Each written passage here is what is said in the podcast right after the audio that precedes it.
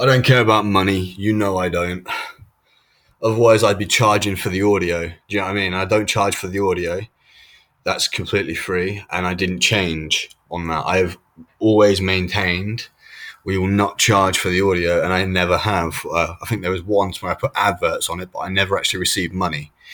Um, so, yeah, there'll be no ads ever on the audio.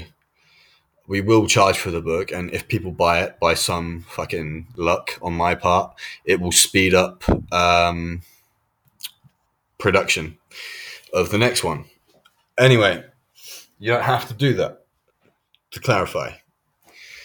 Uh, so yeah, that's kind of why we're doing it like that. That is me putting it incredibly bluntly. We we can we can have one book, and the audio come out, and then wait ages, produce another book, or we can produce one book, make another book, make another book, and I won't have to stop. I can be like a fucking regurgitating book machine, uh, which is good, because that's what I'm doing.